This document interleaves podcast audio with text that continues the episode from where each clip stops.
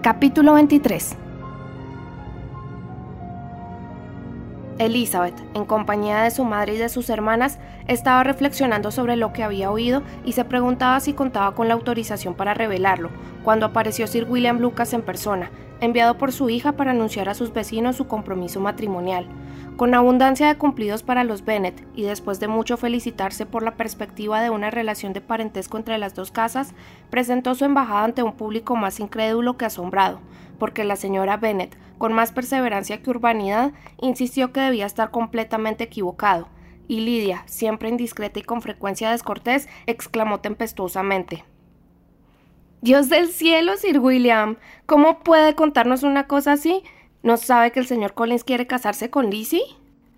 Tan solo la amabilidad de un cortesano podía haber soportado sin enojo semejante trato, pero la buena educación de Sir William le permitió superar todos los obstáculos, y aunque pidió permiso para insistir en la veracidad de su información, escuchó todas las impertinencias de sus interlocutoras con la más paciente de las cortesías. Elizabeth, comprendiendo que le correspondía prestarle ayuda en una situación tan desagradable, procedió a confirmar su relato, mencionando que había sabido del compromiso matrimonial por la misma Charlotte, y procuró contrarrestar las exclamaciones de su madre y hermanas con el ardor de sus felicitaciones a Sir William tarea en la que contó de inmediato con la colaboración de Jane, así como mediante diversas observaciones sobre la felicidad que cabía esperar como resultado de aquel enlace, sobre el excelente carácter del señor Collins y la conveniente distancia que separaba Hansford de Londres. La señora Bennet estaba de hecho demasiado abrumada para decir muchas más cosas durante el tiempo que se prolongó la visita de Sir William, pero tan pronto como les dejó, dio rienda suelta a su indignación. En primer lugar, insistió en no creer ni una palabra de todo el asunto. En segundo lugar, manifestó su convencimiento de que el señor Collins había sido víctima de un engaño. En tercero, afirmó que nunca serían felices. Y en cuarto, aseguró que aún se rompería el compromiso. Dos consecuencias, sin embargo, se deducían con claridad meridiana de aquel desgraciado asunto. Una, que Elizabeth era la verdadera causa de aquel desastre, y la otra, que todo el mundo la trataba de la manera más inhumana, y en esos dos puntos se concentró de manera casi exclusiva durante el resto del día. Nada pudo consolarla ni aplacarla, tampoco bastó un día para agotar su resentimiento. Tuvo que pasar una semana para que dejara de reñir a Elizabeth cada vez que la veía, un mes antes de hablar con Sir William o Lady Lucas sin ser descortés, y muchos más para empezar a perdonar a la hija de ambos. La reacción del señor Bennet en aquella ocasión fue mucho más sosegada y manifestó que, dentro de aquel sosiego, sus sentimientos eran sumamente agradables, porque le complacía, dijo, descubrir que Charlotte Lucas, a quien creía hasta entonces razonablemente sensata, era tan necia como su esposa y mucho más que su hija Elizabeth. Jane reconoció estar un poco sorprendida por aquel compromiso, pero habló menos de su asombro que de su sincero deseo de que fueran felices, sin que fuera posible persuadirla de la improbabilidad de aquel resultado. Kitty y Lydia estuvieron bien lejos de envidiar a la señorita Lucas, dado que el señor Collins no era más que un clérigo, y solo les interesó el acontecimiento como noticia que llevara a Meriton. Lady Lucas no era insensible al triunfo que suponía poder pagar a la señora Bennet con su misma moneda, al recordarle el consuelo de tener una hija bien casada, y visitaba Longbourn con más frecuencia de la habitual para decir lo feliz que era, aunque las acerbas miradas y los comentarios malhumorados de la señora Bennet podrían haber bastado para poner en fuga la misma felicidad. Entre Elizabeth y Charlotte surgió una reserva que les hizo guardar silencio sobre aquel tema, y Elizabeth concluyó que ya nunca volvería a existir entre ellas verdadera confianza. El desengaño sufrido con Charlotte hizo crecer aún más el afecto que sentía por su hermana, y cuya rectitud y delicadeza nunca tendría motivos para dudar, y cuya dicha era motivo de creciente ansiedad, por cuanto Bingley llevaba ya una semana ausente y nada se sabía sobre su regreso. Jane había contestado de inmediato a la carta de Caroline y calculaba el intervalo que tendría que dejar pasar antes de abrigar una esperanza razonable de recibir respuesta.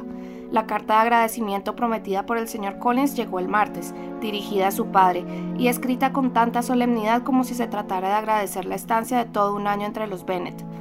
Después de tranquilizar su conciencia en aquel punto, procedía a informarles, con muchas expresiones de embelezo, de su felicidad por haber alcanzado el afecto de su encantadora vecina, la señorita Lucas, explicando a continuación que dado el bondadoso deseo de verlo de nuevo que había manifestado la señora Bennett, esperaba regresar a Longbourn de lunes en 15 días, sin otra finalidad que la de disfrutar de la compañía de su prometida, añadiendo que Lady Catherine aprobaba con tanto calor su matrimonio que quería se celebrase cuanto antes, lo que confiaba fuese un argumento irrefutable que decidiera su dulce Charlotte a fijar para un día cercano la fecha en que se convertiría en el más feliz de los mortales.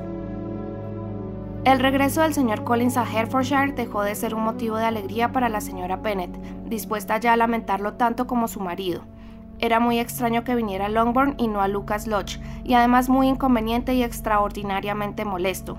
A la dueña de la casa no le gustaba tener huéspedes cuando su salud era precaria, y los enamorados eran las más desagradables de las personas. Tales eran las suaves quejas de la señora Bennet, quejas que solo la preocupación, mucho más grave que provocaba la prolongada ausencia del señor Bingley, conseguía relegar a un segundo término.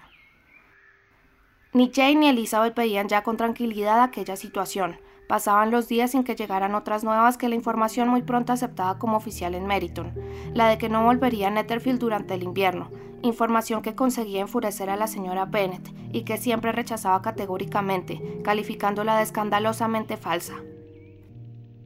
Incluso Elizabeth, aunque todavía convencida del afecto de Bingley, empezó a temer que sus hermanas hubieran conseguido mantenerlo alejado, aunque muy poco deseosa de admitir una idea tan contraria a la felicidad de Jane y tan deshonrosa para la firmeza de su enamorado, no podía evitar que se le planteara con frecuencia. La combinación de los esfuerzos de las dos hermanas insensibles y un amigo irresistible, ayudados por los atractivos de la señorita Darcy y de las diversiones londinenses, podía ser demasiado, se temía, para la fortaleza de su afecto.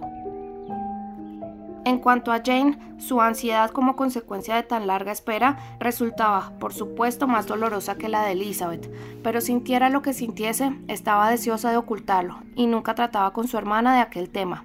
Pero como a su madre no la contenía tal delicadeza, raras veces pasaba una hora sin que hablara de Bingley, expresara su impaciencia por lo prolongado de su ausencia o incluso exigiera de Jane la confesión de que si Bingley no regresaba se sentiría terriblemente maltratada. Se necesitaba toda la serena dulzura de Jane para soportar aquellos ataques con paciencia. El señor Collins regresó, tal como había anunciado a los 15 días, pero en Longbourn no se le recibió con tanta cordialidad como en su primera visita.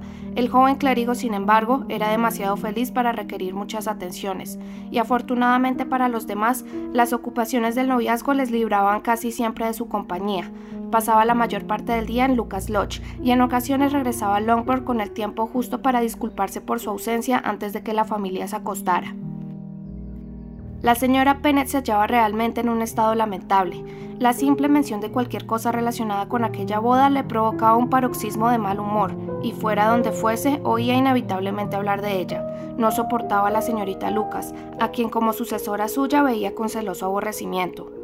Siempre que Charlotte los visitaba sacaba la conclusión de que paladeaba de antemano la toma de posesión, y cada vez que hablaba en voz baja con el señor Collins tenía la seguridad de que el tema de conversación era Longbourn y su voluntad de echarlas allí, a ella y a sus hijas tan pronto como falleciera el señor Bennet. De esto último se quejó amargamente a su esposo.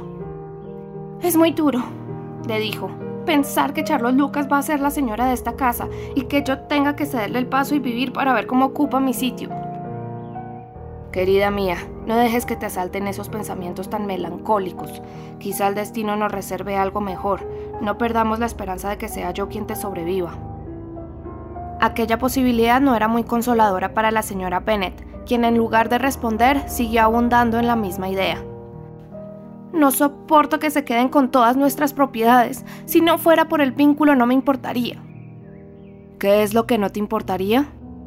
No me importaría nada. Hemos de agradecer que se te evite semejante estado de insensibilidad. Nunca podré agradecer, señor Bennet, nada que esté relacionado con el vínculo. ¿Cómo cabe en la conciencia de nadie vincular una propiedad arrebatándosela a una de sus propias hijas? No me cabe en la cabeza. Y todo en beneficio del señor Collins. ¿Por qué él mejor que cualquier otro? Dejo que lo decidas por ti misma, respondió el señor Bennet.